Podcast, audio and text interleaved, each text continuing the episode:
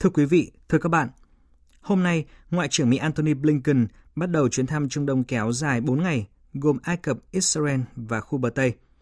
Đây là chuyến thăm thứ hai của ông tới khu vực này kể từ năm ngoái đến nay và cũng là chuyến thăm thứ hai của các quan chức cấp cao Mỹ đến khu vực này trong một tháng qua.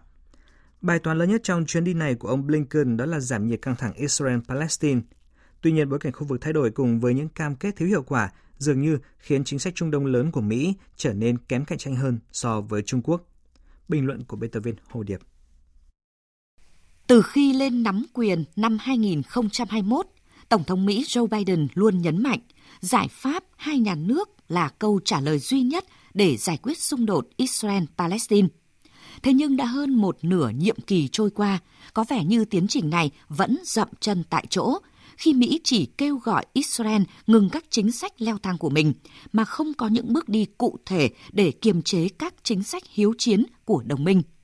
Hơn nữa, việc Thủ tướng Benjamin Netanyahu, một người nổi tiếng có lập trường cứng rắn trong vấn đề Palestine, trở lại nắm quyền, được cho là có thể khiến mục tiêu chuyến công du của ông Blinken hạ nhiệt căng thẳng Israel-Palestine khó đạt được kết quả khả quan. Thiếu thực chất và kém hiệu quả, đây chỉ là một ví dụ cho thấy những lỗ hổng lớn trong chính sách Trung Đông của chính quyền Tổng thống Biden. Tháng 7 năm 2022, phát biểu trong khuôn khổ chuyến thăm Trung Đông lần đầu tiên, Tổng thống Biden đã nêu lên 5 nguyên tắc chính trong khung chính sách mới của Mỹ đối với Trung Đông. Trong đó nhấn mạnh tới mục tiêu Mỹ sẽ tìm cách xuống thang căng thẳng và chấm dứt xung đột ngoài việc răn đe các mối đe dọa đối với ổn định khu vực. Đưa ra cam kết này, Tổng thống Biden muốn nhấn mạnh rằng không ai khác ngoài Mỹ là nhà bảo trợ lớn nhất của khu vực. Nhưng thực tế cho thấy, so với các đối tượng khác, đặc biệt là Trung Quốc, dường như các chính sách của Mỹ về Trung Đông đã gặp phải độ trễ nhất định. Kể từ khi triển khai sáng kiến vành đai con đường, Trung Quốc đã đầu tư ít nhất 123 tỷ đô la Mỹ vào Trung Đông. Tháng 5 năm 2022, sau khi xung đột Nga-Ukraine nổ ra, Trung Quốc nhập khẩu tới 7 triệu 800 nghìn tấn dầu thô từ Ả Rập Xê Út.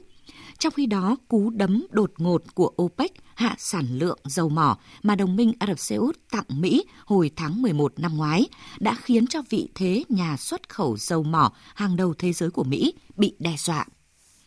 Thực tế này cho thấy Mỹ đã không còn là nhà bảo trợ quan trọng nhất của Trung Đông và quan trọng hơn là chính sách Trung Đông lớn của Mỹ cần phải thay đổi để cạnh tranh với sự hiện diện ngày càng lớn của Trung Quốc trong khu vực.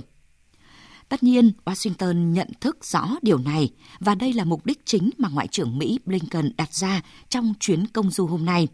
Việc ông Blinken gặp gỡ các quan chức cấp cao nhất của Ai Cập, Israel, Palestine để bàn các giải pháp thúc đẩy hòa bình và an ninh trong khu vực, hỗ trợ chung cho các cuộc bầu cử ở Libya hay tìm kiếm các mô hình thúc đẩy giải pháp hai nhà nước, đẩy mạnh quan hệ với các quốc gia Ả Rập chủ chốt đang dự báo những điều chỉnh mới trong quan hệ Mỹ-Trung Đông năm 2023.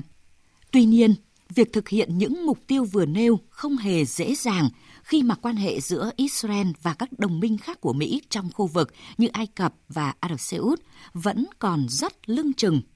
Do đó, vẫn cần phải chờ đợi kết quả thực tế chuyến thăm Trung Đông của ông Blinken để xem những kỳ vọng này sẽ được các bên nỗ lực thực hiện đến đâu.